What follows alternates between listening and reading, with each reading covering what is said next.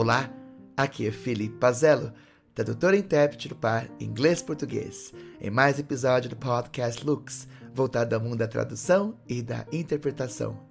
É sempre um prazer imenso ter vocês conosco.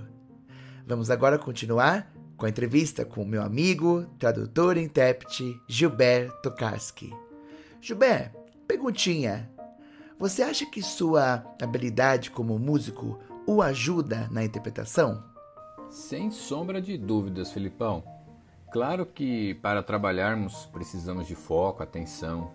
No meu caso, que toco violino, a concentração e o treino do ouvido para ouvir e tocar a nota certa é constante. Além, é claro, de estudar as peças musicais, praticamente dissecá-las, para compreender tempo, ritmo, dinâmica, etc. Então, todo esse trabalho eu levo para interpretação e tradução me ajuda a deixar os sentidos apurados para o que está por vir. É uma forma de treino. Isso contribui e muito para a minha vida profissional. Muito interessante, Gilbert.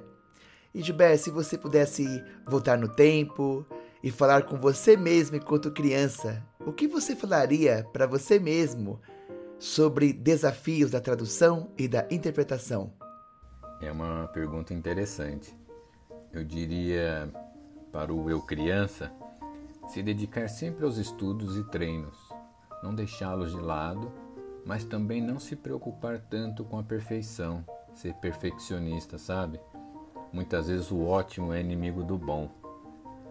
E também encarar os desafios com diversão, fazer dessa jornada um caminho feliz e prazeroso. Simples assim. Gilbert, essa questão de encararmos o desafio sob um ponto de vista lúdico, é premente. Eu sempre encaro desafios, claro que há desafios e desafios. Há desafios realmente bem cabeludos, mas são muito bons, na é verdade? Mas mesmo com desafios muito difíceis, nós temos que encará-los de maneira otimista, ou seja, o que nós podemos aprender a partir de tais desafios, como podemos superar obstáculos nossos, obstáculos uh, ligados a intérpretes, claro, mas também obstáculos do próprio evento em si, do próprio tema em questão. Então, acho muito interessante você ter comentado essa questão de encararmos os desafios sob o ponto de vista da diversão, da ludicidade. Gilbert, muitíssimo obrigado pela sua participação no meu humilde podcast e estamos à disposição.